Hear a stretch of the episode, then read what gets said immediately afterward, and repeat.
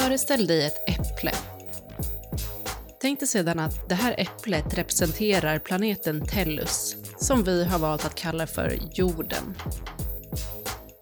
Om äpplet delas i tu utgörs halva äpplet av jordens hav. Bryter vi upp den andra halvan i två lika stora delar representerar den ena halvan höga bergsområden och områden vid polerna, som liksom havet inte går att odla på. Den kvarvarande fjärdedelen av äpplet bryts sedan också i tu. Och kvar finns en åttondels äpple som representerar människors bebyggda städer och infrastruktur som gör det omöjligt att odla här. Tänk dig sedan att du drar av skalet från den sista åttondelen av äpplet. Denna tunna remsa är den odlingsbara jorden som återstår för oss att leva på. Det är det jag brukar säga, vi ska vara rädda om den odlingsbara jorden vi har. Det här är Artpodden, ekologigruppens podcast som görs av mig, Emma Holmberg. Artpodden kommer den här våren att handla om jord.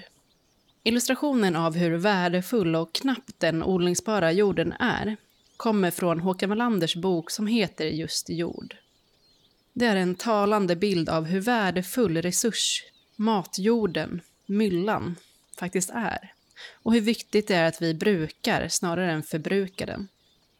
Världens jordar går samtidigt förlorade i en alarmerande hastighet i samband med att människor breder ut sig och oskyddade jordar torkar ut och blir till öknar. Men jorden är inte bara livsviktig för oss människor. Jorden hyser den största biologiska mångfalden på vår planet. Det absolut kryllar av liv i jorden.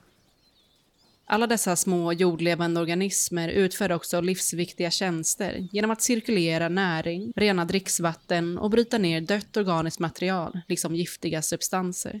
Världens jordar innehåller också mer kol än hela atmosfären, vilket gör det än mer viktigt för oss att bruka jorden på ett sådant sätt att kolen stannar där den är.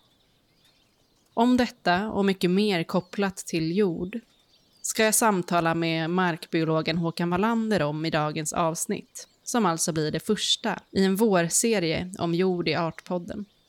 Men innan jag påbörjade min intervju med Håkan så kände jag att jag behövde friska upp mina egna bristfälliga geologikunskaper från skolan för att få någon slags grund i hur jord blir till. Så jag letade helt enkelt upp min gode kollega Rickard Anderberg som alltid tycks kunna ge svar på mina frågor. Hej Rickard, kan du berätta för mig, vad har vi egentligen för jordarter här i Sverige? Ja, vi har ett par olika jordarter i Sverige. Vanliga som man kan nämna är väl torv, morän, svallsand, lera, siltjordar. Anledningen att vi har dem är ju vår geologiska historia och egentligen så får man väl gå tillbaka till istiden för att ge ett svar på varför det är de jordar vi har. Istiden var ju väldigt liksom dramatiskt för Sveriges geologi om man säger så eh, och för jordartsbildningen. Om vi tänker att vi har haft ett enormt istäcke som täckt nästan hela landet och som har krossat och skrapat och pressat och flyttat eh, sten och jord och allt möjligt under sig så kan man ju förstå att det här har omformat det landskap vi ser idag. Och egentligen de senaste två och en halv miljoner åren så har det varit perioder med växlande istider men det vi, det vi ser i landskapet idag är väl snarast resultatet av den senaste eftersom de har så dramatiska effekter så blir det liksom inget kvar efter den förra. Eller väldigt små, små enkla spår i alla fall. Och anledningen då att, att vi har de här jordarterna som vi pratar om, till exempel morän och lera och silt, det beror ju då på att vad isen har gjort och var den har gjort det någonstans. Okej, men påminn mig, vad är morän? Morän är en typisk sån här icke vattenpåverkad eh, jordart. Den är inte sorterad så att man har eh, korn, det vill säga mineralkorn av lite olika storlekar blandat. Eh, Medan de som, jordarter som är vattenpåverkade så får man det som är kallade sorterade jordar. För att vattnet har en tendens att dra iväg små korn längre avstånd än de stora kornen. Så en stor sten blir inte så påverkad av ett lätt vågsvall till exempel. Medan små lerpartiklar dras iväg ganska långt med ganska liten vattenrörelse. Och det gör ju att morän till exempel ser vi på platser där det inte var något vatten under istiden eller som inte har varit vattenpåverkade efter det heller. Så det är ofta uppe på, på lite höjder i landskapet till exempel. Medan tjocka täcken med finsedimentjordar som leror och silt. Det har vi nere i, framförallt i dalgångar och mer låglänta partier. Medan miljöer som har varit ganska kraftigt vattenpåverkade, då, som svallzoner och eh, dynområden och sådär, blir ju en ganska speciell jord. Okej, och var hittar man de här olika jordtyperna runt om i landet?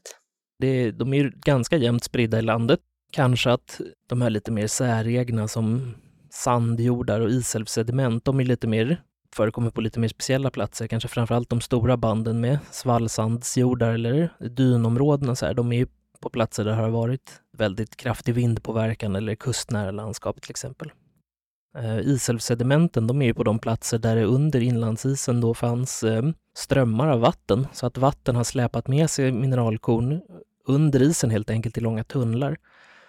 Och på vissa ställen så har det avlagrats då i de här isälvstunnlarna och blivit stora åsar. Och det är ju de rullstensåsar vi kan se idag. Det är ett bra exempel på en eh, ganska tydlig isälvssedimentbildning. Sen finns det lite mer diffusa sådana också, utspridda. Tittar man på sen på var man hittar torvjordar till exempel, då är det på platser där det har skett torvbildning. Och som regel är det på, på blöta platser, ofta igenväxande sjöar.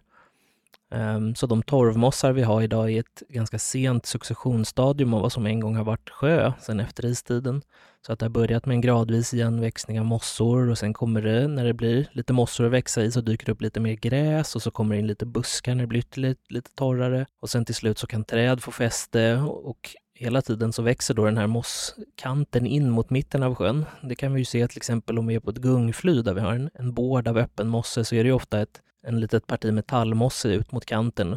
Ehm, och då kan man ju liksom i ett, ett längre geologiskt perspektiv se att det där sakta, sakta kryper in mot mitten så att sjön försvinner och så till slut så har vi en torvmosse med ett tjockt torvlager under. Så att vill man hitta torvjordar då är det ju framförallt på platser där det är lite sänkor, där det har varit en sjö eller en vattensamling någon gång under historien. Okej, men är det någon skillnad på jordart och jordart här? Alltså är en morän alltid en morän? Eller finns det skillnader på en morän i typ Stockholmstrakten och i, säg, Östergötland? Ja, men det gör det ju absolut. Och det är ju inte bara jordarten som förklarar de förhållanden som finns. Det är en stor del att förklara till exempel vattenhållande förmåga, ehm, vilket i sin tur kopplar till förmåga att hålla kvar näring och så här. Men sen är det ju väldigt viktigt vilken typ av mineralkorn Ehm, som är i den här jorden. Jämför man till exempel en morän där eh, de huvudsakliga mineralen som är i den är kationrika, väldigt basiska, till exempel kalksten som har bildat den här moränen då, då kommer det vara helt andra förutsättningar än i en, en silikatmorän där man har mest kvarts och sandsten kanske som har, har vittrat sönder då till en morän. Um, så att de platser där vi har kalkmoräner idag kommer ju vara väldigt ehm, speciell flora i förhållande till de andra till exempel. Och det, det leder ju sen i sin tur till en vidare att den där jordavmånen utvecklas annorlunda på olika platser. Och det här det gäller ju inte bara moräner utan eh, man kan ju se st ganska stora variationer i, i alla möjliga typer av, av jordarter. Eh, och det är inte bara mineralkornens sammansättning heller som är det viktiga utan lite vilken historia de har. Har de avsatts på en en strandnära miljö eller i en flodbädd eller längs någon bergsluttning? Har det varit väldigt kargt? Är det vindpåverkat? Så att det är en väldig massa faktorer som förklarar varför jorden är vad den är och varför den ser ut som den gör. Ja, men vad kan det handla om mer? Du har mest nu tagit upp istidens påverkan på de jordarter som finns här i Sverige. Men vilka andra faktorer finns det som påverkar jordmånen?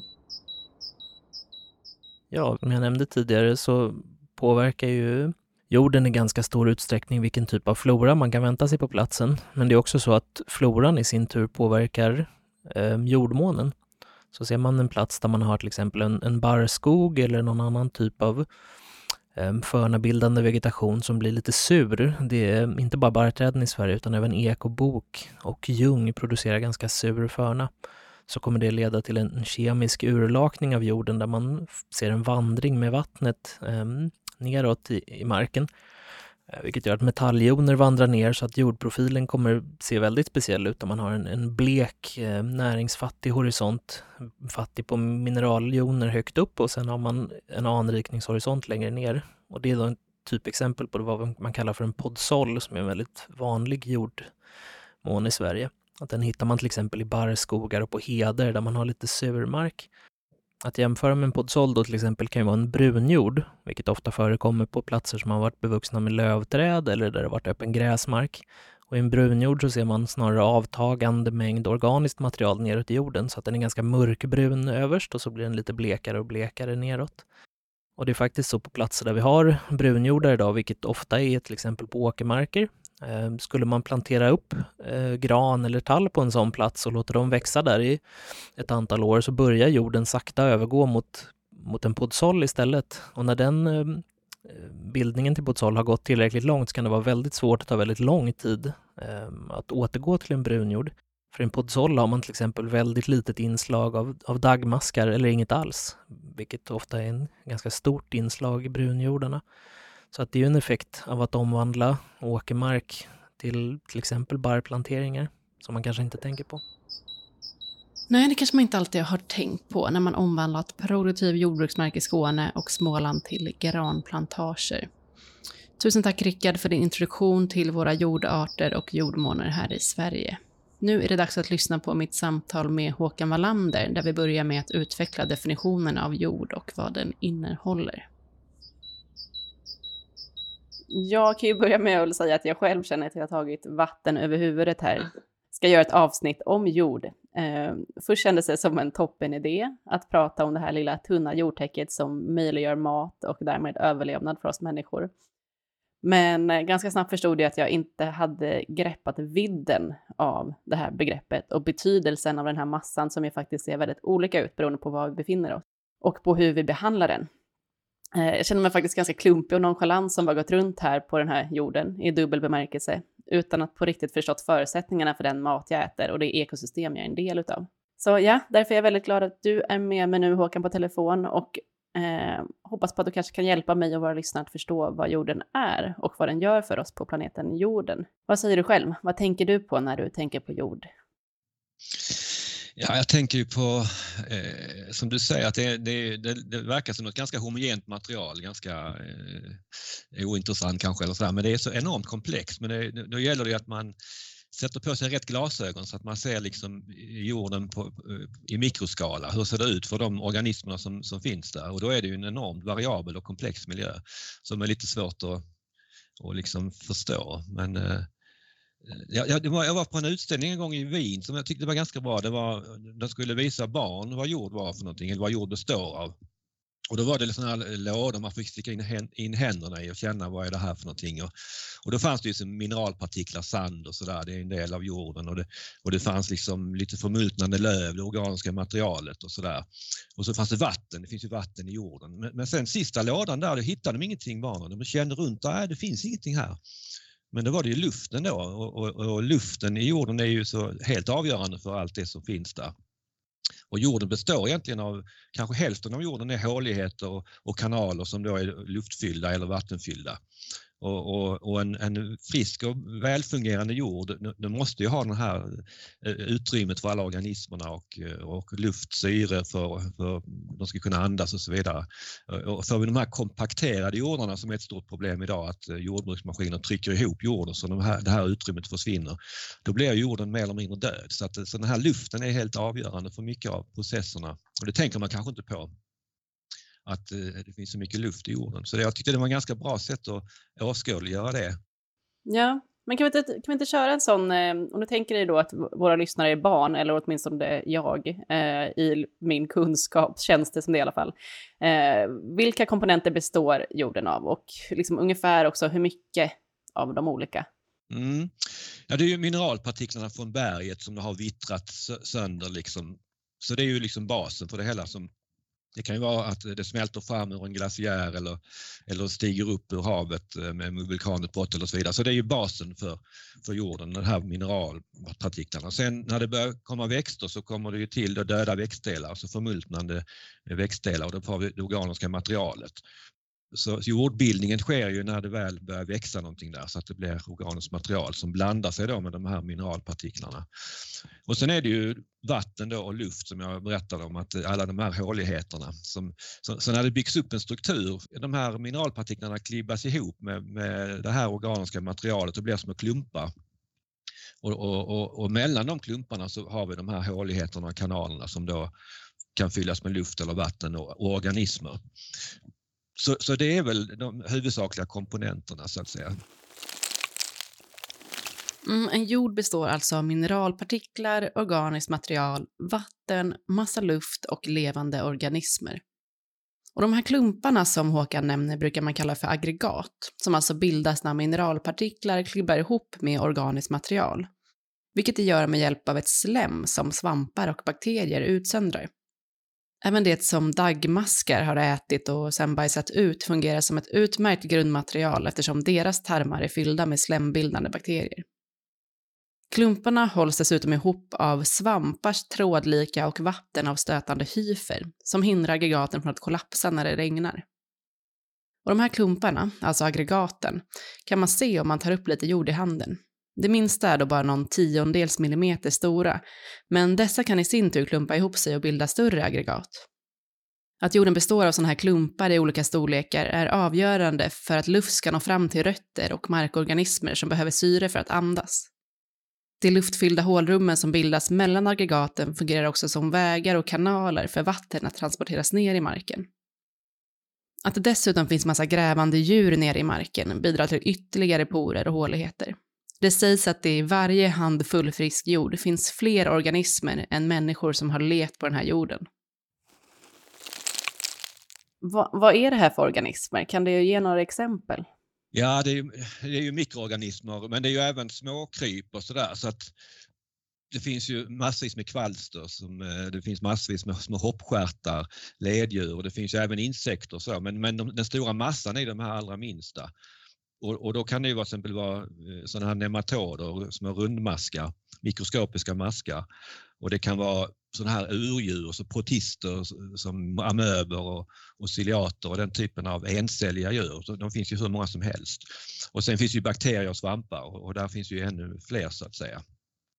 Men det som, jag, det, som, det som är så svårt att förstå att det finns så mycket, många olika sorter. Men det har att göra med de här håligheterna jag pratade om. Eh, för att eh, det kan ju vara vissa av de här håligheterna eller kanalerna är jättetunna, kanske bara några tusendels millimeter stora eller breda och andra kan vara mycket bredare. Och, och, och det är ju en enorm eh, stor skillnad för att vara en organism som lever i den här allra tunnaste lilla kanalen eller en, en lite större. För oss så är det ju, är det ju mikroskopiskt allting, allting men om man tänker sig att man är en liten bakteriekoloni som är i, i en sån här jättetunn liten por som är så tunn så inte det kommer, de här nematoderna som brukar äta bakterier, de kommer inte in där för det är för trångt. Då blir det en väldigt skyddad miljö. Samtidigt så blir det en väldigt mager miljö för det, det finns liksom ingenting att leva av där för det kommer ju in liksom regnvatten och som är lösta ämnen och så vidare men de här allra tunnaste porerna de är liksom mer stillastående vatten i så, det, så, så maten som finns då tar slut så, så, så, så de har det väldigt skyddat men väldigt magert.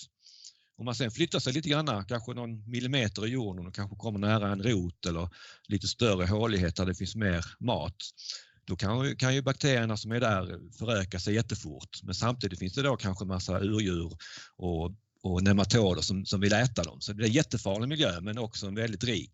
Så bara man flyttar sig någon liten millimeter i jorden så går man från den allra rikaste och, och farligaste till den allra mest skyddade men, men eh, magra. Så den här enorma variationen gör ju att eh, de som är bra anpassade till att klara sig när det är fattigt, de kanske finns i lite mindre porer och de som är mer anpassat på att växa fort och så vidare, de är lite större. Så det, så det här, det, den är så väldigt variabel miljön och då finns det också plats för många olika livsformer när det, när det är en mer variabel miljö. Så det, det kanske kan ge någon slags bild av, av eh, att det kan finnas så många olika livsformer i jorden. Så det skulle du säga är det mest avgörande då, att jorden innehåller så mycket liv på grund av variationen i strukturen? Är det det? Ja, struktur, och, men sen är det ytterligare en sak, för det finns också en, en eh, tidsmässig variation. För att eh, alltså, växterna är ju helt avgörande för, för livet i jorden. Eh, om vi tar bort växterna så, så, jag har sagt någon gång att det blir en spökjord, precis som en, en stad blir en, en spökstad om det inte finns någonting att leva och människorna försvinner för att eh, nå, någonting de har levt av tas bort och så vidare. Så det, det överges, då blir det en spökstad. Det är likadant med jorden, om man tar man bort växterna så blir det lite grann en spökjord. För, för, då, för, för växterna tillför ju energi och eh, mat till organismerna. Och, det innebär att eh, rötterna växer kors och tvärs i jorden och nära rötterna så är det väldigt eh, eh gynnsamt för organismerna för det utsöndras massa ämnen eh, ur rötterna som bakterier och svampar kan leva av. Så att om man tänker sig i jorden så kanske man är i en ganska mager miljö, mikromiljö, så kommer en rot som växer förbi så blir det helt plötsligt en jätterik miljö. Så det är inte bara i strukturen utan även i tidsmässigt så, så varierar det hela tiden och ändrar sig. Och, och sen när det regnar kanske vissa jordpartiklar sväller och, och, och, då kanske en del kanaler stängs av och så andra öppnas och så vidare. Så det, är liksom, det, det ändrar sig hela tiden även tidsmässigt. Så det är egentligen en jäkla komplex miljö att leva i. Ja, jord som är bevuxen med växtlighet är alltså en väldigt komplex och variabel miljö med små, små vrår, kanalsystem och bohål för en mängd olika organismer att leva i. Ett gram jord kan innehålla över 10 miljarder bakterier, flera hundra meter svamphyfer och massvis med mikroskopiska maskar som de nematoder Håkan nämner. Nematoderna är de vanligaste flercelliga djuren i jorden. De är som små millimeterstora maskar som tillsammans med encelliga organismer såsom amöbor påskyndar ämnesomsättningen i jorden när de äter bakterier och svamphyfer. Dessutom finns en del större djur i jorden, såsom hoppstjärtar, kvalster, skalbaggar, tusenfotingar och daggmaskar. Jorden utgör helt enkelt en så pass variabel miljö att det där finns plats för en otrolig biologisk mångfald. Och hur skiljer sig den här uh, artrikedomen då åt i världens, i världens jordar? Ja, alltså ju, ju, ju, längre norrut man är ju långsammare går ju nedbrytningen. När det är kallt så går det långsammare och även om det är surt så att vi har kanske våra barrskogar som är ganska sura. De, vi har ju vår berggrund som gnejs och granit som är ganska sura bergarter så det blir ganska eh, lågt pH. Så, att säga. Så, så, när det går långsamt så, så blir det en väldigt eh, tjock humus, så att säga, en tjock jord med, med, med, som bryts ner, där organiska bryts ner ganska långsamt. Med, medan är vi i tropikerna så går det jättefort. Liksom. Så fort ett löv har fallit ner så tar det bara några veckor så är det nedbrutet nästan. Men, men där är, är ju mycket mindre mängd och en mindre struktur för, som, som, som kan då husera alla de här organismerna. Så, så det är lite grann, menar, när det gäller ovan marken så har vi den största variationen i tropikerna. Men när det gäller den underjordiska variationen så är det snarare tvärtom att då är det störst variation längre norrut. Just för att eh, det blir mycket mer plats när det här går, går långsammare, de här processerna som nedbrytning och så.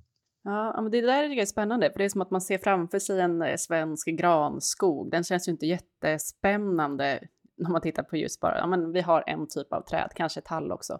Mm. Eh, men när man tittar under jorden då så, så läste jag i alla fall i din bok att eh, en enda spade skogsjord innehåller fler arter av mikrober än det finns växt och djurarter i hela den tropiska regnskogen. Ja, och det har just med det här med Alltså det, det, det, är också en annan sak med, med, den här variationen och svampar, bakterier och så vidare. Vi vet ju så lite om det också. Så de där siffrorna är ju lite eh, grova förstås. Men jag, jag, har, jag var med och skrev en bok som heter Global Soil Biodiversity Atlas. Det var en massa jordforskare i, i hela världen som, som sammanställde den, den här mångfalden som finns i jorden. Och eh, det var en tabell där som jag i och för sig varit med och skrivit men jag tyckte den var ganska fascinerande för där, är, där står liksom hur många kända arter det finns av växter och de här nematonerna och kvalster och så vidare. Och sen då hur, många man tror det finns i verkligheten om man nu man har gjort beräkningar på hur, hur, mycket, hur, hur okänt är det här egentligen. Och när det gäller växter då så finns det kanske ja, lite 350 000 olika växtarter och man tror att det kanske finns i själva verket 400 000 arter. Det är en uppskattning då. Men när det gäller de här små nematoderna, de här rundmaskarna, så känner man till ska vi se, ja, 20, 20 000 kanske 25 000 arter och de flesta finns ju i jorden då. Så det, är, det är mycket färre än växtarterna men, men man tror att det finns mellan 1 och 10 miljoner arter. Så det finns kanske liksom 10 gånger så många nematodarter än vad det finns växtarter. Så att eh, det också, visar också det här hur, hur, dels hur komplext det är men också hur lite vi känner till om det. Men vad, vad sysslar de med då? Gör, gör alla de här eh, miljontals arterna samma sak, alltså bryter ner organiskt material eller vad, vad har de för olika typer av ska man säga, levnadssätt? Ja, det, finns, det är klart det finns ju många olika, många är ju involverade i, i, i bryta, alltså av mikroorganismerna, bryta ner organiskt material. Men eh, det, det, finns ju två stora grupper, det är symbionterna och eh, saprotroferna. Symbionterna lever ju i symbios med växterna. Och det är de här mykorrhizasvamparna som jag har jobbat mycket med. Och, och, och, där finns ju en väldig variation i den här eh, svenska granskogen du pratade om. Speciellt om man är i en eh, alltså naturskog som, som har en lång kontinuitet. Eh, och det finns ju tusentals olika mykorrhizasvampar som, som samarbetar med träden och hjälper träden att ta upp näringsämnen som kväve och fosfor och sen får de då kolhydrater från träden. Så att deras mycel växer ut i marken och är födda av trädens eh, fotosyntes kan man säga. Men de är också lite involverade i nedbrytning för de, de är ute efter att ta upp näringsämnen till träden så får de då kolhydrater i utbyte. Och är vi uppe i norra Sverige eller norra, norra delar av jordklotet så, så är näring ganska hårt bunden i det organiska materialet och det är väldigt kvävefattigt. Så då kan de svamparna bryta ner en del av humusen för att lösgöra kvävet och sen leverera det till, trä, till träden. Då. Men sen har vi de andra, de mer förna nedbrytarna som bryter ner barr och som faller ner och rötter som, som dör och så vidare. Så, och det är ju klart en väldig massa olika svampar och bakterier som är involverade i det. Så det är två stora grupper. Men sen finns det ju många sjukdomsalstrande svampar och parasiter och så vidare. Så det, det finns ju fler grupper än dem. Ja, men vi kan väl kanske prata lite mer om de här svamparna du har studerat. Mm. Eh, vad spelar egentligen mycel då för roll i jorden? Du, ja, du, du var inne på det lite här nu, men eh, vi gör lite mer genomgående beskrivning av svampar och mm. mycels roll i, i jorden. Ja, jo, men det, det, om man nu tar mykorrhizasvamparna så, så är det här att de växer ut för att då ta upp kväve och fosfor från marken och så byter de det med kolhydrater från, från träden. Det är ju det, det huvudsakliga. Men sen också, alltså det här mycelet når ju in i, överallt i alla de här små porerna och håligheterna jag pratade om innan. Och det innebär också att de, de fördelar liksom fotosynteskolet ut i varje mikropor i marken. Och, och, det är många organismer som, som, som, som lever av att äta de här hyferna så det blir ju mat till en massa organismer. Eh, och just att det då kommer ut i varenda liten por eh, sådär så att eh, det, det, det fördelar verkligen mat ut till organismerna i jorden. Och, och, det är en annan viktig faktor. Sen är det också det som jag jobbar rätt mycket med att det, det hjälper till att bygga upp humusen i marken. Och där tror jag att man har inte fattat riktigt det innan. Man har tänkt sig liksom att det, det faller ner en massa barr och grenar och det då bygger upp jorden när det bryts ner och förmultnar och så vidare. Men, men det visar sig att de här, de här hyferna eller mycelet, det är minst lika viktigt för att bygga upp humusen. För det är så, det är så det här dynamiska, det här tidsfaktorn jag pratade om innan, att det växer fort och sen dör det av fort och så växer det fort. Så att det kanske är mycket fler barr som faller ner än, än när man mäter hur mycket mycel som finns i marken vid ett visst tillfälle. Men när man då räknar ut hur mycket mycel har producerats under, under ett år så är det enorma mängder som är minst lika stora som mängden barr som faller ner och, och sen då så blir det en ganska stor andel kvar när det här omsätts och bryts ner. Så det är liksom, så man, man tittar med olika isotopmetoder så, där så ser man att mycket av det som är humus eller organiskt material i en skogsjord det är gamla döda mykorrhizahyfer som då har ansamlats. Så, så det är väldigt, och det är också då det intressanta intressant det här med att prata om klimatförändringar och hur vi ska binda kol i marken och så vidare. Då är mycelet väldigt viktigt för det också, att man liksom man ska föra, föra ner koldioxiden från atmosfären ner i marken och då har det här mycelet en väldigt stor roll där för att det liksom ansamlas. Ja. Mm. Ja, men eh, eftersom du ändå gick in på det nu så tänker jag att du, det får du gärna berätta mer om också. På vilket sätt binder egentligen jord koldioxid från atmosfären? Ja, det är, inte, det är inte jorden i sig som binder utan det är växterna som fångar in koldioxiden och sen skickar ner då i, i marken dels med, med, med, döda blad och så, men just med det här mycelet också. Som då, som, som, eh, det produceras mycel och så dör det av och så produceras och så blir det rester kvar då och det är väldigt viktigt för att bygga upp eh, själva det organiska materialet som då ansamlas. Så, så därför är det också viktigt, när jag tänker jordbrukssystem, har man gynnat det här samarbetet så får man liksom eh, eh, mer kol som går den vägen in i jorden för det blir liksom mer stabilt när det har fått gå via svampen det, det, det, stabiliseras på ett sätt och kan ligga kvar längre då kan man säga. Och men mycket av, av det moderna jordbruket då har man ju missgynnat de här svamparna för att eh, när man gödslar med mycket näring då, då, finns inte samma anledning för växterna att satsa på de här samarbetena med svampar. För svamparna är jättebra på att växa ut i marken och fånga upp näringsämnen. Men om man då gödslar så det finns massor med näring i marken då, då klarar växterna det ganska bra själv så då blir det mindre kolhydrater skickade till svamparna. Så, det, så jag tror med framtidens jordbruk skulle gynnas av att man eh, satsade mer på det här samarbetet. Ja, att växter och skogar har en briljant förmåga att lagra koldioxid och därför är viktiga att bevara för att begränsa den globala uppvärmningen är nog välkänt numera. Kol lagras ju i träd och andra växters stammar, skälkar, grenar, barr, löv och rötter. Men även i dött organiskt material som med hjälp av svampar och mikroorganismer bryts ned och lagras i jordmånen. Det markbundna förrådet av kol till en meters djup uppskattas vara cirka tre gånger så stort som det växtbundna förrådet ovan jord och ungefär dubbelt så stort som det som finns i atmosfären. Och en stor del av jordmånens lagrande kol härstammar från förmultnande rötter och mykorrhizasvampar som lever i symbios med rötterna. Ungefär 10% av det markbundna kolet förekommer också i just jordbruksmark. Men hur mycket kol en jord kan lagra och hur mycket koldioxid en jord istället avger beror på hur jorden då brukas. Jag frågade Håkan hur vi bör bruka jorden för att bidra till en ökad kolinlagring där till exempel samspelet mellan just mykorrhizasvampar och växtrötterna gynnas. Ja, framförallt så, så är det viktigt att man inte eller om man, kan ha, om man inte behöver plöja och, och harva och så vidare. För att så fort man gör det så trasar man ju sönder det här mycelet i marken det, det, har ju, det är som ett nätverk som har byggts upp. Så att säga. Eh, sen är det ju så att vissa av de här svamparterna de, de, de klarar störning ganska bra så att eh, eh det är inte så att man dödar all mykorrhiza om man plöjer eller harvar men, men man kommer gynna de som, som är bra på och, och alltså som, som, snabbt kan växa till när, det blir, när de blir störda. Sådär. Det är lite grann som man har Alltså man har ju ogräs som kommer väldigt fort i ens odlingsbäddar eh, medan då andra växter behöver mer tid på sig. Så det är lite grann samma med svampar. Vissa klarar av störningar bättre än andra.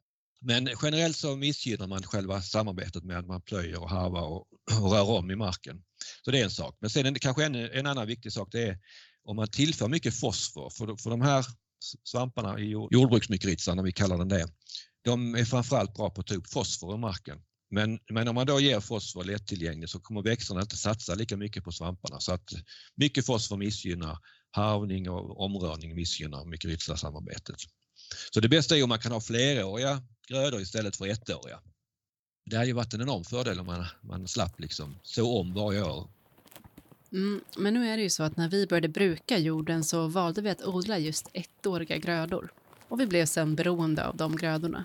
Majoriteten av det vi odlar idag är nämligen annuella grödor såsom vete, korn, ris, majs, sojabönor och olika oljebaserade växter. Dessa kräver en omstart för varje odlingssäsong.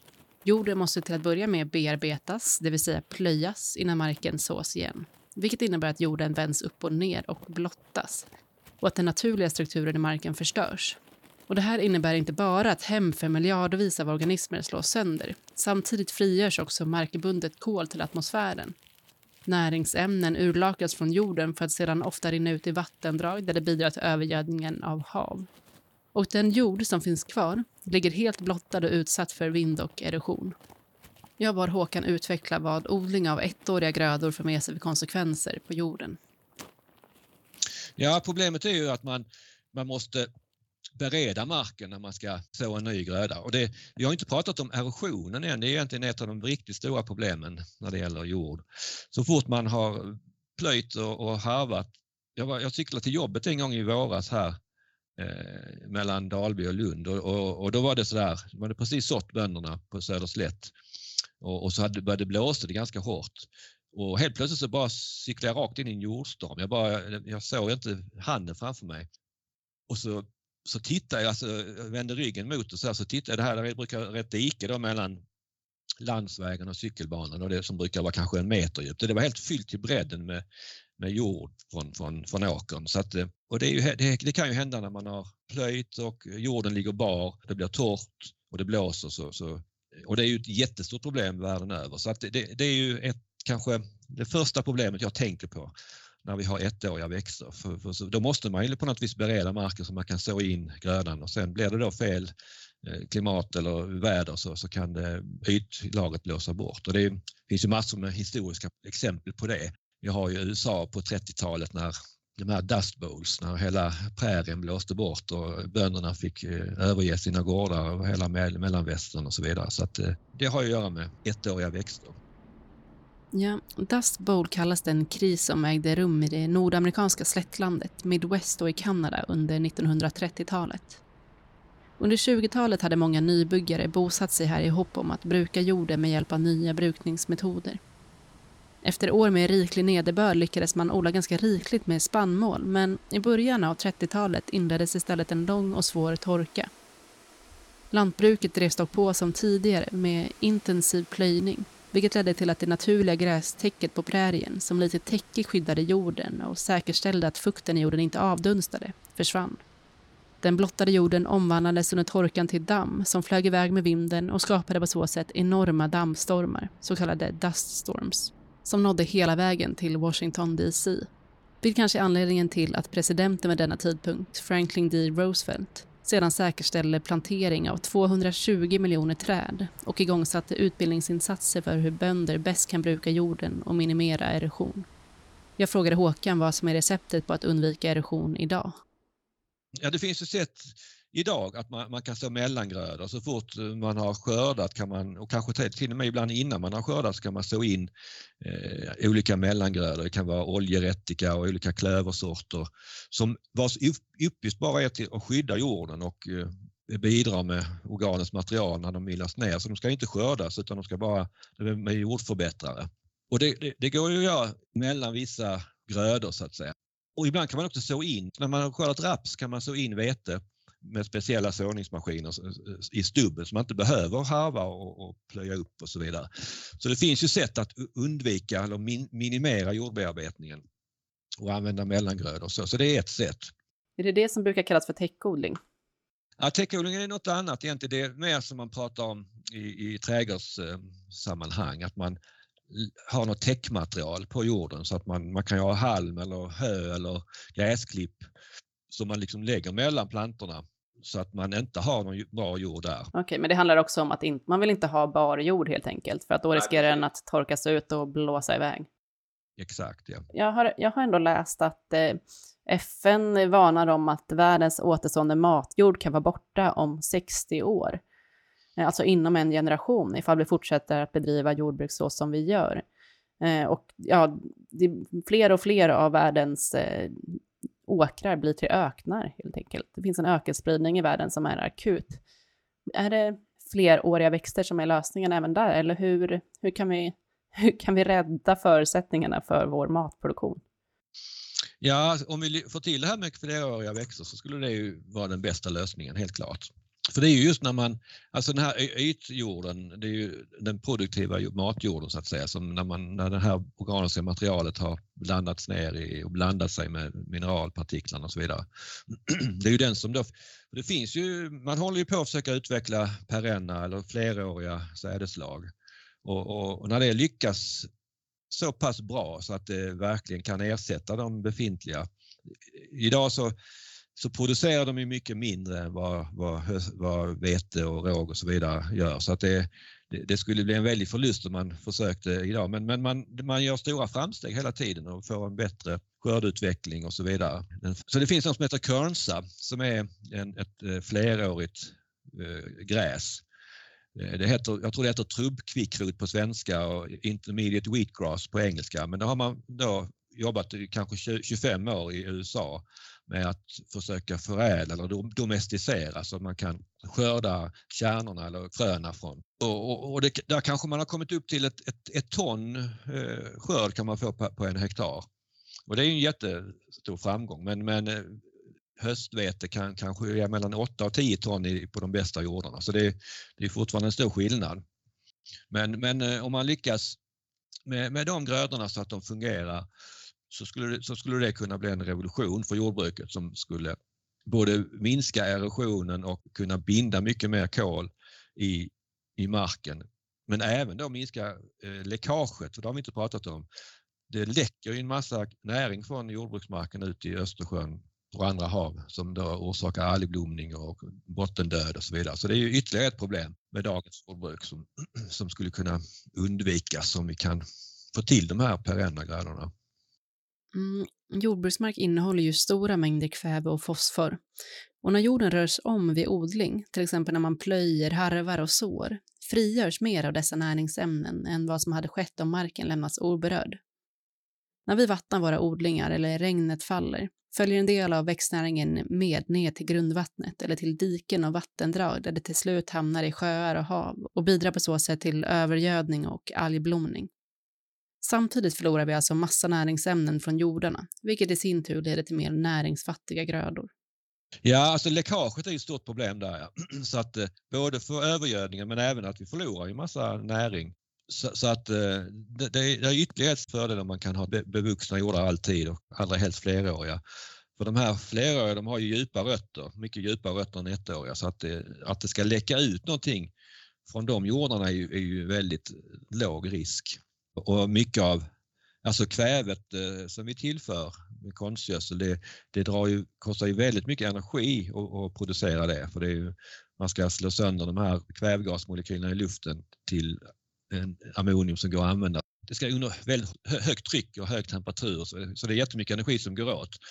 Om, om det då sen läcker ut i haven så så skadar det ju haven men man förlorar ju massor med energi på vägen också om det bara slösas bort. Så att, eh, där kan vi också göra stora vinster för klimatet om, man, om det, den kvävet vi tillför verkligen används i växterna. Och sen har vi då fosforn då som jag jobbar mycket med som är ett helt annat problem för, för, för, för den är ju en, en ändlig källa som, som håller på att ta slut. Exakt hur lång tid vi har kvar där kan ju diskuteras mycket. Eller ta slut gör den kanske inte men, men de här fyndigheterna som vi bryter i alla fall de, de håller på att ta slut och, det finns de stora fyndigheterna finns i, i Nordafrika som kan vara rätt svårtillgängliga. Det är Västsahara och Marocko som har det, mesta. Priserna har ju gått upp, en period så gick det upp 700 procent och det kommer ju bli en brist på fosfor för jordbruket i framtiden. Och hur ska vi hantera det? Och, och, eh, sen gör ju fosfor jättestor skada i och med att det rinner ut i haven och orsakar algblomning. Så att eh, där har vi också en utmaning och där skulle de fleråriga växterna kunna göra jättenytta för att risken att det ska läcka ut blir mycket mindre. Men kan vi backa lite där? Varför behöver vi ens tillföra kväve och fosfor till våra jordar som vi odlar i? Ja, det beror helt, på, helt, på, helt och hållet på att när vi skördar så för vi bort näring maten vi skördar och höet vi skördar och så vidare, det innehåller kväve och fosfor och en massa andra näringsämnen.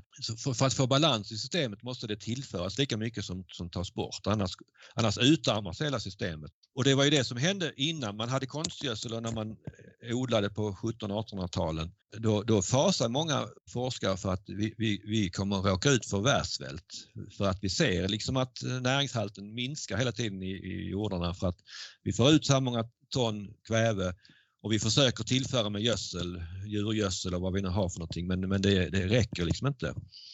Så att eh, det måste vara balans i input och output. Ja. Men man tänker sig ju ofta att så här, det som är mest hållbart är det som, som förekommer naturligt ja, i naturen. För att, säga. att tillföra olika artificiellt eller av människan skapade ämnen väcker ju ofta misstanke. Hur, mm. Tycker du att det, är ett hållbart sätt att använda sig av konstgödsel och eh, tillsatser? Eller finns det överhuvudtaget något, något hållbart sätt att bedriva odling, hållbart då ur jordens synpunkt? Ja, det tycker jag absolut. Eh, men man får tänka på att naturliga system så, så skördas ju inte mycket. Det är klart det finns ju bisonjordarna, eh, betade ju gräset på prärien och så vidare. Så att, eh, men det viktigaste tycker jag för, ur hållbarhetssynpunkt det är det här med att när massbalansen upprätthålls. Så om vi tar ut en massa från ett ekosystem så måste liksom den näringen tillföras och, och då kan det vara med, med kvävefixerande växter och så, så och, och det vittrar ur berggrunden. Då, då tillför vi mycket kväve liksom till systemet genom de här och, och det borde vi, tycker jag, vi borde ha mycket mer i Sverige, att eh, odla åkerbönor och andra typer av, av baljväxter som även kan gå till mänsklig konsumtion. Då, då kan vi liksom eh, få in, vi, vi, vi, kan bli mindre beroende av den här konstgödseln Eh, och, vi kan sträva efter att eh, tillföra så lite som möjligt. Men blir det en minus då, är det mer hållbart att tillföra konstgödsel än att inte göra det. För att, eh, för att om vi om vi låter växterna liksom få brist på kväve då, då producerar de mycket mindre rötter och biomassa och då utarmar man marken på organiskt material man ska inte glömma det att rötterna är jätteviktiga för att bygga upp den här mullen och, och då även de här svamparna som lever i symbios med rötterna. Så att om vi börjar liksom minska på, på näringen så att, att, vi, att det blir minus, då kommer vi utarma marken för att det växer sämre. Och det, det är en viktig poäng som, som, som argumenterar för att vi, det är bättre liksom att tillföra konstgödsel än att vi utarmar marken på näring. Kan vi hitta ett system där vi verkligen får balans utan att tillföra konstgödsel och, eller andra ämnen så, så är det ju superbra klart. Men, men jag, jag, tror det är svårt att, att om vi nu ska föda hela jordens befolkning som ökar hela tiden så måste vi ha effektiva odlingssystem. Och, och, och då, då, då, tror inte jag att det, det räcker med den in tillförseln av kväve i, i, form av kvävefixerande grödor som vi då kan blanda med våra andra grödor. Utan det måste till eh, tillräckligt mycket kväve så vi kan kompensera för det som vi tar ut när vi skördar och då, då, då måste nu konstgödsel till där när vi, när vi pratar om stora odlingssystem och så vidare. Men sen, sen kan man ju sin egen täppa så där i mindre skala speciellt smågårdar när man har djur, eh, få balans i systemet utan att ha något konstgödsel. Och det är ju, det är ju att föredra tycker jag, men jag, jag har svårt att se att det skulle kunna fungera på ett, i en global skala så att säga. Men du, du har ju pratat om någon typ av peak fosfor och att vi inte riktigt vet när fosforn tar slut. Men att vi nu liksom ändå är väldigt beroende av de här konstgjord näring, kväve, fosfor och kalium. Det jag undrar är väl ifall vi liksom maskerar jordarnas utarmning med kemiska produkter. Ja, men jag tänker alltså det bästa är ju eh, att man får cirkulära system. Det gäller ju i, i samhället i stort. Eh, och, och, och vad tar det vägen då det här kvävet och fosfor som vi tar bort ifrån eh, jorden? Eh, och, och det, det, kommer ju ut i avloppsvatten så småningom, det kommer ut i, i, till reningsverken. Så att det, det bästa är ju att, att, att man återför så mycket som möjligt. Och där kan vi göra mycket bättre. Så att eh, det här med konstgödsel, jag ser det som det, det sista som vi ska tillföra för att få balans, det är konstgödsel. Så det bästa är om vi kan återcirkulera i samhället och, och Eh, och, och, och där eh, ju, finns ju hur mycket som helst vi kan förbättra.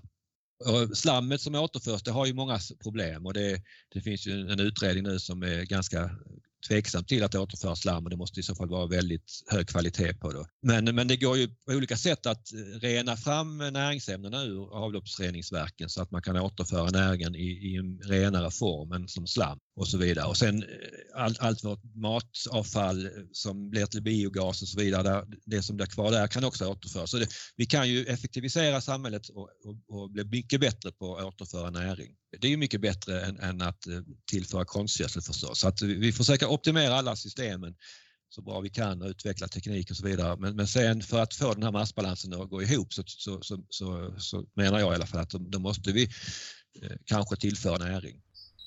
Frågor om förlust och tillförsel av näring till jorden var faktiskt någonting som Karl Marx uppmärksammade redan i Kapitalet.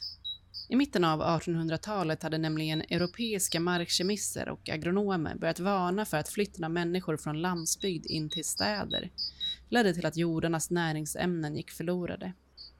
Det var utifrån det här som Marx utvecklade teorin om the metabolic rift, alltså revan i metabolismen.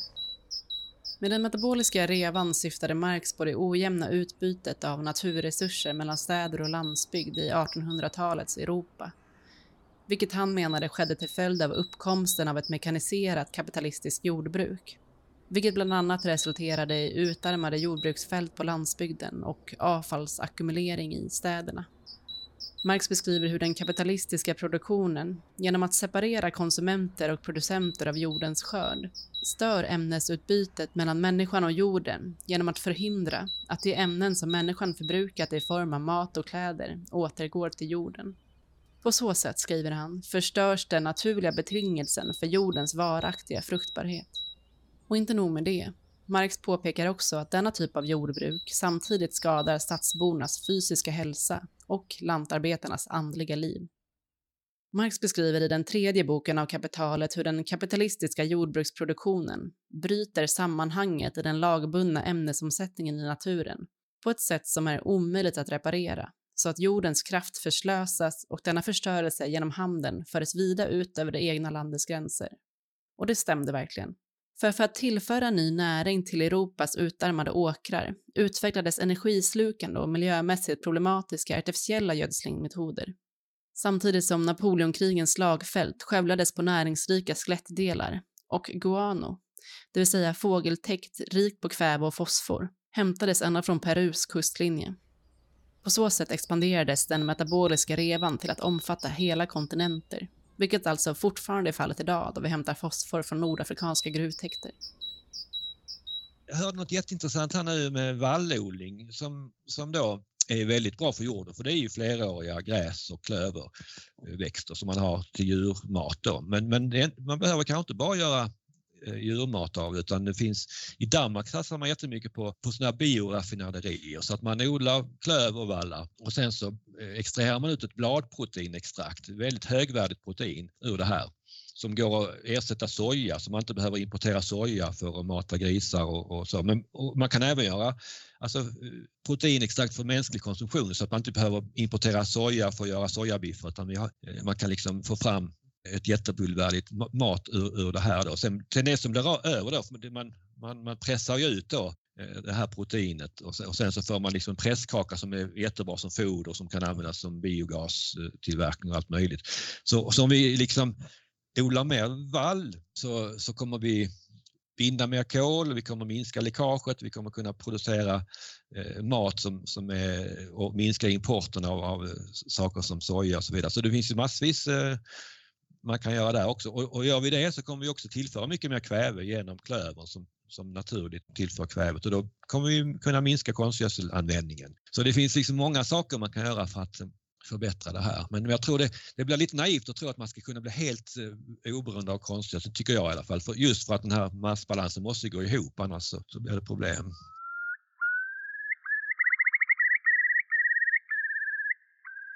Vi har ännu inte riktigt berört vilken inverkan bekämpningsmedel har på jorden och de jordlevande organismerna. Skulle du vilja berätta lite om det? Ja, alltså det, det, jordlevande organismer påverkas ju väldigt mycket av bekämpningsmedel. Speciellt alla marker och småkryp i marken. Eh, det finns ju undersökningar som visar att i princip alla grupper eh, påverkas av de flesta bekämpningsmedel så det det är en stor negativ effekt. Och speciellt som jag bryr mig mycket om dagmaskarna, de, de eh, kan ju påverkas av väldigt många bekämpningsmedel. Hur funkar det då? Jag vet att man delar in bekämpningsmedel i tre olika kategorier. Vad är det man säger? Det är fungicider, pesticider och herbicider. Ja, och insekticider, men det kanske ingår. Pesticider är nog mer ett allmänt begrepp. Eh, men jag, jag tänker till exempel på de här neonikotinoiderna. Det pratas ju mycket om när det gäller pollinering och så, att många pollinerande eh, organismer som bin och sånt påverkas negativt av, av dem. Men eh, det mesta av de här det är ofta sådana medel som man, man har på fröna, man betar fröna. Och, så det mesta hamnar ju i jorden. Sen tas det upp av växterna och kommer ut i pollen och så och det är där eh, bin och andra får, får i sig det. Men det är ju mycket större halter i, i marken än vad det är i pollenet förstås. Och det är väldigt många organismer som påverkas negativt av det. Och, och framförallt då, eller framförallt vet jag inte, men till exempel dagmaskar.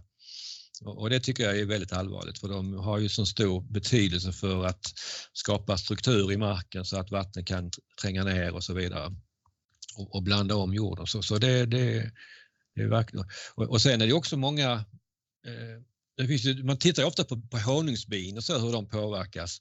Men de lever inte i jorden alls. Det är värre för de organismerna som verkligen är i jorden. För det, det blir ju alltid mycket högre halter där än vad det blir inne i växterna. Och, och, och, det finns ju många andra solitära bin som lever i jorden så de får i sig mycket högre halter av de här ämnena än vad honungsbina får. Så man borde ha lite andra organismer att testa på också när det gäller pesticideffekter, inte bara honungsbin. Nej, jag, och jag tänker också på, um, du är ju ändå lite expert på just mykorrhizasvampar eh, och redan, vi har redan pratat om det, hur växter samarbetar med svampar för att säkra upptag av mineraler och näringsämnen som just kväve och fosfor som vi redan varit inne på. Men hur påverkas det här samspelet av då ja, bekämpningsmedel i form av fungicider mot svampangrepp? påverkas, slås alla mykorrhizasvampar ut av den typen av bekämpningsmedel? Nej, det tror jag inte. Alltså, jag har tittat lite grann på, jag är inte någon expert på det direkt, men eh, många svampar påverkas ju negativt av fungicider. men eh, det är också många som, som tåler de här fungiciderna så att eh, det, det, är inte riktigt lika tydlig effekt när det gäller mikroorganismer för, för, ibland kan vissa öka och andra kan minska så att säga. Försvinner någon så kan någon annan öka för att då får de större konkurrensförmåga och så vidare. Så, så man ser väl en, en, mer generellt negativ effekt på, på markdjur än vad man ser på mikro, mikroorganismerna i marken. Men det finns ju absolut en negativ effekt av de här ämnena. Men för jag tänker mig i alla fall att, här, att en, en stor biologisk mångfald som ändå kan förekomma i jordarna, eh, precis som överallt egentligen ovanpå jorden också, innebär mer resilienta ekosystem som har lättare att reglera och stå emot sjukdomar och situationer där till exempel ett skadedjur slår ut andra djur. Men och det är här jag tänker mig att just användandet av bekämpningsmedel riskerar att slå ut den här eh, förmågan hos jorden att reglera själv vilka arter som lever där och att inte en art tar över. Har jag förstått det rätt eller hur? Absolut. Jag tror, jag tror liksom många, många funktioner kanske, alltså med nedbrytning och så vidare, det kommer ju fungera ändå för det finns fortfarande kvar eh, saprofytiska organismer och, och marker som kan hjälpa till med det där så att säga. Även om det kanske blir mindre effektivt. Men jag tror också som du att eh, när man förlorar många arter som kan vara naturliga fiender för andra som ställer till problem. Det är ofta, då man, det, är ofta det som är problemet med, med pesticider överhuvudtaget, att man har slagit ut hela den naturliga eh, fiendefloran eller faunan. Och, och, och, det är därför de blir så eh, aggressiva de här eh, skadegörarna, för att de kan sprida sig fritt. Och, och när de sen blir resistenta mot själva bekämpningsmedlet också så finns det ingenting som hindrar dem. Så i naturliga system så finns det alltid naturliga fiender men men de slår man ju ut eh, med de här bekämpningsmedlen. Och, och den effekten då i, i, i jorden, den, den, är ju väldigt intressant. Jag, jag, vet inte hur mycket man vet om det men man ser ju liksom på skadegörare ovanför marken att eh, det blir mycket större problem för att man, man inte har några naturliga fiender längre. Jag kan inte riktigt säga att jag är expert på det men, men eftersom man får så förlust av så många kryp och småkryp i marken av de flesta bekämpningsmedel så finns det ju klart en sån risk, absolut. Hur skulle du vilja att ett jordbruk såg ut vad gäller just användningen av bekämpningsmedel? Är det någonting Ja, om man kan utveckla jordbruk som, där man inte är lika beroende av bekämpningsmedel är det ju jättebra. Jag tror mycket på de här, vi pratar om de här perenna eh, systemen och, och man har polykulturer, man har blandningar eh, av växter. Då, då blir det ofta mycket mindre eh, problem med, med skadegörare. Men sen, eh, alltså jag förstår ju också i många fall att man kanske måste använda det för att eh, skadorna blir så stora annars. Så det, det, är, det är någonting som lantbrukarna kan svara bättre på så att säga. Men, men eh, ju, ju mer eh, polykultur och, och ju mer perenna system, den typen av växter så, så, så, så får man ju mindre problem med skadegörare. Så, så det är väl den förhoppning man har för framtiden. Okej, men nu tycker jag att vi ska prata lite dagmask. Du har ju redan nämnt att du gillar dem, men jag skulle gärna veta lite mer om vad de donar med där nere i marken. Ja, det finns ju tre olika sorters dagmaskgrupper kan man säga. Dels är de här man, man tänker sig som, som gräver liksom vertikala gångar. Man, de, de kommer upp på nätterna och drar ner löv i marken och så tuggar i sig dem. Och, och då dels de här gångarna är väldigt bra för det, det blir ju gångar som, som vattnet kan rinna ner igenom. Eh, och, och sen att de då tar löven och tuggar sönder dem så har de också massa bakterier i sina tarmar. Som, så det som kommer ut ur maskarna det är ett perfekt material för att få den här fina strukturen i jorden. Det, det är liksom lite klibbigt eh, eh, och det är, näringen är väldigt, den har liksom frigjorts från, från löven i och med att bakterierna har brutit ner och, och, så vidare.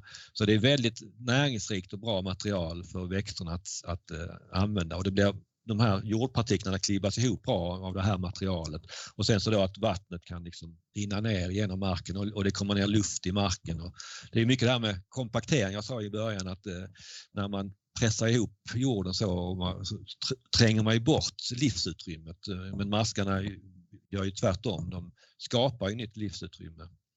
Men sen finns det de maskarna som bara finns djupt ner som aldrig kommer upp i ytan som är, håller sig liksom djupare ner. Och så finns det de som bara finns i ytskiktet då, som lever mer i löv, lövmaskar kallar man dem ibland också. Så att eh, det finns lite olika grupper men eh, alla är väldigt viktiga för, för jord, jordens struktur kan man säga. Men finns maskar i, kan de överleva inom eh, vårt jordbruk idag eller ja, finns de överallt eller är det, börjar det bli en bristvara? De missgynnas väldigt mycket av plöjning. Det finns ju flera studier gjorda på det där. Så fort man plöjer så, så missgynnar man maskarna väldigt mycket och det, det, tar ganska lång tid för dem att komma tillbaka. Så, så där, med, med det här med mindre jordbearbetning som, som blir vanligare numera, det gynnar ju maskarna. Speciellt om man inte gör så djup plöjning utan man gör, kanske gör ytliga plöjningar. För de här, speciellt de här djuplevande maskarna, de klarar sig ju bättre då om man inte gör så, så djupa plöjningar. Men annars handlar det väl också om att de måste ha någonting att äta. Det måste finnas organiskt material tillgängligt som de kan tugga i sig. Mm. Ja. Och där tror jag, med det här som jag pratar om, rötterna är, det rötterna är väldigt viktiga för, för maskan också och för mullbildningen i marken. Man har ju räknat ut att hur mycket av den humusen eller organiska materialet i marken, kom, hur mycket kommer från rötter, hur mycket kommer från blad och, och kvistar och sånt ovanför marken. Och då är rötterna mycket viktiga så de, de bryts ner långsammare.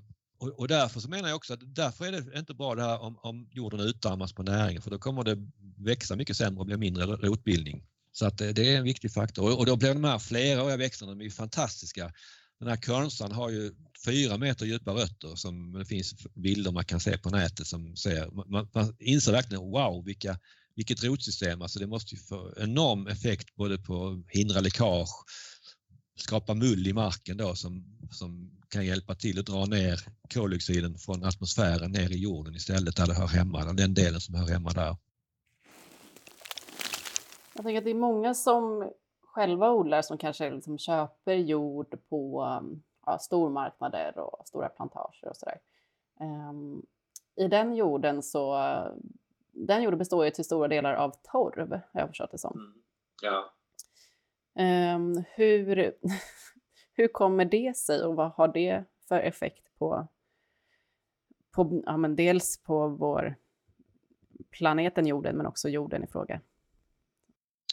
Alltså torv kan man ju se som eh, fossilt bränsle nästan. Det, det, är ju någonting som, som ligger i marken och som ett slags lager så att säga. Som, eh, det händer väldigt lite med.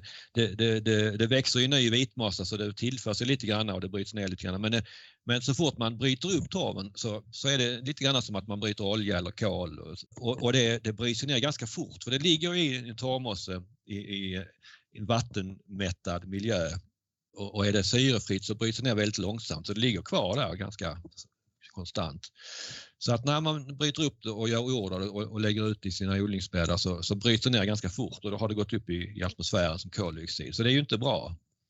Men jag, jag, jag måste erkänna att jag själv köper sådana här, för det är väldigt smidigt om man, om man ska driva upp plantor speciellt. Om man, om man skulle ta jord från sin trädgård så är det fullt med ogräs i den och så vidare. Och det, pass, det är väldigt lätt att driva upp växter i den här torven. Så det är ju ett smidigt sätt att, att eh, odla men det, det, klimatmässigt så är det ju inte bra. Det, det, så är det ju. Nu har jag börjat hemma att plocka, alltså, samla löv och, och göra mer kompost och, och jag har också använt champinjonkompost. Vi har en champinjonodlare ute där vi bor som, eh, som får ju över en massa kompostmaterial efter att han har skördat sina champinjoner och det är ju hästgödsel och, och lite annat där. Det finns nog lite torv i det också i och för sig men men, men så jag försöker liksom bli mer oberoende av de här torvjordspåsarna eh, genom att, att, blanda lite olika material och så vidare och försöka kompostera mer hemma. Så, men jag, jag förstår ju att många vill använda det och det är väldigt smidigt. Men... Eh, ja, varför är det egentligen så? Varför är så mycket av den jorden som säljs torv? Ja, man har inte så mycket alternativ. Det finns, jag vet, i, jag menar, I Sverige har vi ju torv. Det finns ju jättemycket torv i våra marker. Är man i, ett, som heter, I Danmark tror jag man odlade såna elefantgräs eh, och komposterade och gjorde...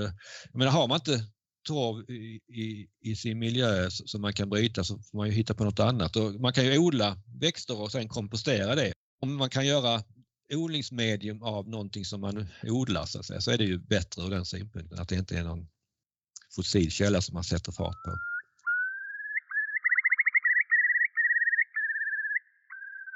Du har ju nämnt en hel del hot vad gäller just eh, jorden och hur vi bearbetar den. Men det här med att eh, vi också tenderar att, vi människor tenderar att sprida ut oss och bebygga ytor som faktiskt skulle kunna brukas för matodling. Eh, vad händer egentligen om vi bebygger en åkerjord? Går den att återställa? Alltså det är svårt att... Jag, jag, tror den dör ju av väldigt fort så att säga. Jag vet inget ställe där man har liksom brutit upp asfalt och börjat försöka odla där och så men det, det, det, är ju, jag tycker det är förödande när man bebygger på åkerjord. När det, speciellt här i Skåne när vi har de här fantastiska klass 10-jordarna. Och när jag åker liksom till Helsingborg idag som jag är från från motorvägen så ser man de här stora logistikanläggningarna, eh, enorma, som, som då är på den allra bästa åkerjorden. Det, det känns ju helt galet tycker jag, måste jag säga. Skulle du säga att eh, jord, ja, matjord är en ändlig resurs i det sammanhanget? Ja, absolut. För det tar ju väldigt lång tid att bygga upp ny jord. Jag har, jag har jobbat lite grann på vulkaner där på Island, eh, Surtsey, som bildades för drygt 50 år sedan. Just för att studera Alltså när, när, när jord bör, bildas från början, hur, hur, lång tid tar det och hur går det till och så vidare. Så, så en slutsats är att det tar väldigt lång tid för ny jord att bildas. Alltså man tänker den här ytjorden då som är mullrik och så, när den är bortsköljd så, så får du börja om på nytt igen som på en vulkan eller, eller en glaciär eller vad man nu är. Och det tar ju väldigt lång tid liksom för, för, för att bygga upp bördigheten. Har du någon aning om hur lång tid? Någon tid ja, det, var, det är ju intressant. Där på Island kan man, där kan man ju se, för på de här 50 åren så har det ansamlats, nu kommer jag ihåg rätt, men jag skulle säga 20 ton mull per hektar på, på, där det är som bäst förutsättningar då. Det är egentligen där fåglar har, har häckat för de har då tillfört massa näring via sin, sin träck så att säga. Eh, så, så där har det, har det under 30-40 år har det bildats kanske 20 ton mull. Det låter ganska mycket. Men tar man då grannöarna som har funnits i tusentals år så, så, finns där ungefär 400 ton mull per, per hektar. Så det är kanske 20 gånger mer så, så, så, och det är liksom, då har det kommit till någon slags balans där då kan man tänka sig. Exakt hur lång tid det, har, det kanske har tagit, en, några tusen år eller sånt där. Det, det är klart, det är ju det är svårt att veta om det har byggts på hela tiden eller det, det tog några hundra år sedan det har varit konstant. Men i alla fall, en tjugondel av den normala jorddjupet eller jordmängden har bildats på Surtsey på 35 år. Så ska man då räkna ut hur lång tid det tar att få samma, men, men det, det tar hundratals år liksom, som man räknar med och det tar inte lång tid för det att sköljas bort när det kommer en jordstorm eller det kommer ett skyfall. Om man är på en sluttning någonstans i Himalaya till exempel, jag också har jobbat en del. Ja, så sammanfattningsvis, vi ska vara väldigt rädda om den här jorden är väl det man kan Ja, precis. Det är det jag brukar säga. Det är, det är den slutsatsen där från Surtsey. Vi, vi ska vara rädda om den odlingsbara jorden vi har. Ja. Är det något mer du vill säga här på slutet nu? Jag, ty jag tycker väl det här med odling är ju någonting som, eh, som är väldigt eh, nyttigt för, för, att hålla på med för människor. Så, så jag hoppas på det i framtiden att, att det ska och det, det sker ju också mycket stadsodlingsprojekt och sånt där. Att, att fler människor ska bli liksom involverade i odling, det tror jag är ett, ett bra sätt att, att eh, skydda liksom jorden för framtiden och så vidare. Att det, det, det, det är väldigt hälsosamt och väldigt bra på många sätt. Ja, jag hoppas väl också att vi kanske också som samhälle värderar de som brukar jorden mer än vad vi gör idag. Exakt, det tycker jag är jättebra synpunkt. Lantbrukarna ska bli framtidens hjältar liksom och få möjlighet liksom att få binda mer kol i marken genom bättre odlingsmetoder och få betalt för det. Det, det, det, tror jag skulle vara en väldigt stor fördel för, för framtiden. För de gör ju jättestor nytta. Och med de orden så avslutar vi dagens avsnitt. Tack så mycket för att ni lyssnar och ha det bra. Hej då!